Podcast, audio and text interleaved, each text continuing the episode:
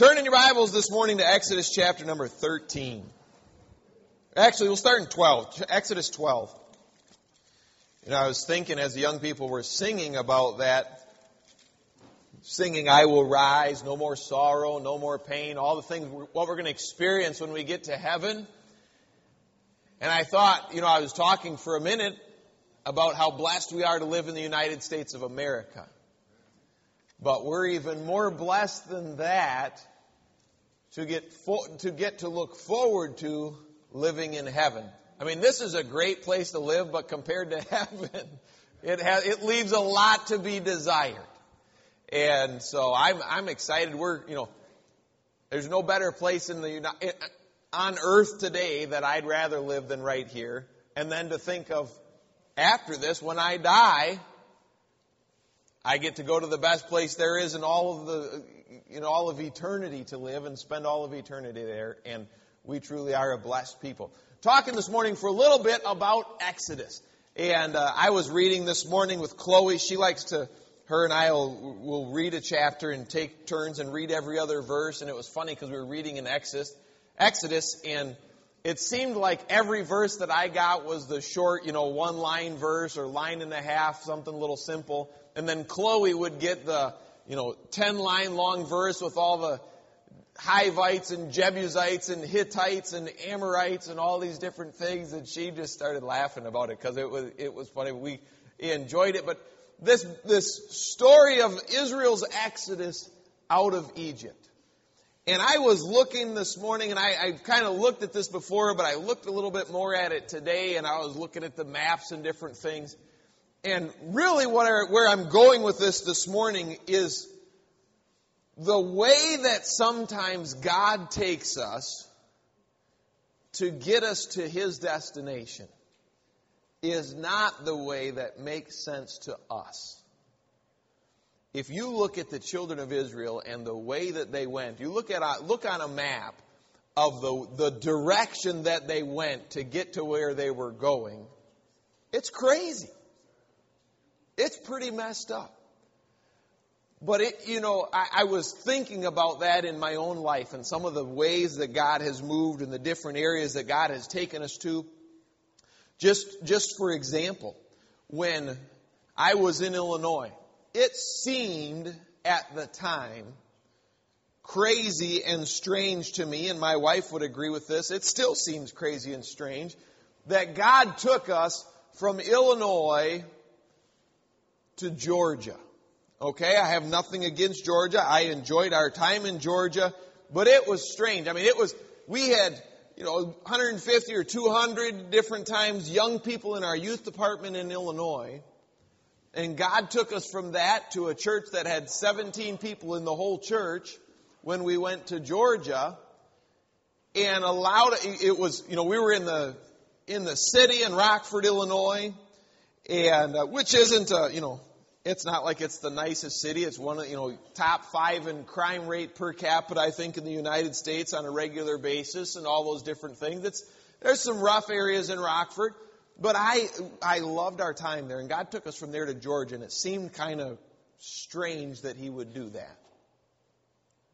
But the honest fact of the matter is, from Georgia, God brought us here. And I'll, I'll just be honest with you. When I was in Illinois, I loved what I was doing in Illinois. I thought I'd, I'd, I'd die as a youth pastor. I loved being a youth pastor. I thought I'd be that till I was 100 years old. That's what I was enjoying doing. God was blessing. I was thankful for the opportunities. Got all the things when I was in college, the things, everything that I dreamed about as a youth pastor that I would want to do. You know, how awesome would it be to have a big Greyhound coach bus to take to youth conference, have it just jam packed full of kids get out of youth conference and to have all these kids. I dreamed when I was in college, I thought, man, if I had a youth department that had like 40 kids in it. That would be huge. That would be awesome. I can't even imagine. And God allowed us to do all of those different things. And how cool would it be to have a youth department that was big enough that you had to have more than one bus to fit all your kids on, on to go to a youth activity? How cool would that be? And all those different things that God blessed and God did. And then He took us to Georgia up in the mountains in the middle of nowhere. And I kind of thought, well, that's just strange, but it's what God wanted. I had no doubt in my mind is where God wanted us to go.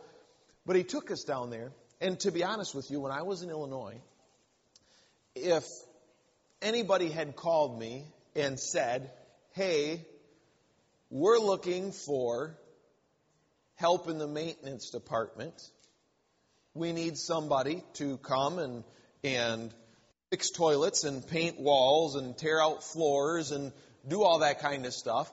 To be honest with you, when I was in Illinois, if somebody had called, I would have said, well, I, that's not my thing. I know how to do those things, but that's not really what I want to do right now. I'm happy where I'm at. I wouldn't probably have given it much consideration, to be honest with you. But God took us to Georgia, and God blessed there and used that place in a lot of different ways for a lot of different reasons. But I had been there for three and a half years, and the Lord led, and I, I resigned the church down there, but still didn't know where I was going. And we prayed about it and asked God, and we had planned to move to Wisconsin, just get involved in my dad's church up there and wait on the Lord to see where He wanted us to go. And two weeks before we moved, we already had the U-Haul reserved. We were going to Wisconsin, and Pastor Wilkerson called and said, "Hey, we could use some maintenance help at Hyles Anderson College." And because Pastor Wilkerson had been praying for me and been keeping in touch with me after I had met him in April of that year, my wife and I talked about it and, and very quickly decided it was what God wanted. But God had to take us, and, and that's what we came here for, was to work on maintenance and finish my degree. And God used that. And to watch how God has worked in so many different ways, and I could give you story after story of my whole life watching God work you know, it, it, it's amazing what God takes you through to get you where He wants to be. If you look at the, the nation of Egypt on a map, if you're, if you're facing me, I'll try to do it backwards, okay? So if this is Egypt, Israel is right up over here. And the land of the Philistines, the Bible says that God didn't take them through the land of the Philistines. I'll show you the verse in just a minute. To the quickest, easiest way to get from Egypt to the promised land would have been to go right around the bottom of the sea right there, right through the land of the Philistines, and right into Israel. But instead of that, when God took the nation of Israel out of Egypt, instead of going what would be north and east, he took them south and east. And then he took them to a place where they crossed, where they ended up crossing the Red Sea. It's, it's very wide on both sides and it's kind of a narrow area, but the water came up around them where literally they kind of got trapped in that spot where he took them to. And it boggles the mind to think, God, why in the world? Why would you do that? How would you do that? You look at the numbers and there's six, the Bible says 600,000 men plus women and children and others that were in the, the, the, mixed company that was with them. Plus, keep in mind, it wasn't just, sometimes we see it in our minds or we see pictures of it.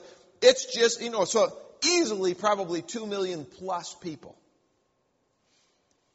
And it wasn't, you know, it wasn't the typical, back then, it wasn't the typical American family with one and a half children. And, uh, you know, they had a lot of kids, they had a lot. And so, it wasn't just all those people, though. Keep in mind, they were moving. It was their entire households. And if I, you know, if I'm carrying one heavy thing from here to the back of this room, I'm going to take the most direct route to get me from here to there. If I move, when I moved from Georgia to here and I had all that stuff, the U-Haul full and the van full and everything else full and we were packed and overpacked and everything else, you know what I, you know where I didn't go on my way from Georgia to, to Indiana? I didn't go to California. It's not exactly on the way. But God had a plan. God was doing something in the nation of Israel. Chapter number 12, start in verse number 30. The Bible says this. And Pharaoh rose up in the night, he and all his servants and all the Egyptians, and there was a great cry in Egypt, for there was not a horse where there, a house, I'm sorry, where there was not one dead. And he called for Moses and Aaron by night and said, Rise up and get you forth from among my people, both ye and the children of Israel, and go serve the Lord as ye have said. Also take your flocks and your herds as ye have said, and be gone and bless me also. And the Egyptians were urgent upon the people that they might send them out of the land in haste, for they said, We be all dead men. And the people took their dough before it was leavened. By the way, that's not money, okay? They took their dough and ran. It was before it was leavened, and that's one of the things they hadn't had the time. They were in that much of a rush. They took their dough before it was leavened. They were on their way out the door. Their kneading troughs being bound up in their clothes upon their shoulders. And the children of Israel did according to the word of Moses, and they borrowed of the Egyptians jewels of silver and jewels of gold and raiment, and the Lord gave the people favor in the sight of the Egyptians, so that they lent unto them such things as they required and they spoiled the Egyptians. You know, it's one thing to spoil a city or an entire nation after you've destroyed them all and you went in and, and slain them all and you take their things. But to have them say, here, here's all of our stuff, all of our jewelry, our clothes, or whatever you want, just take it all.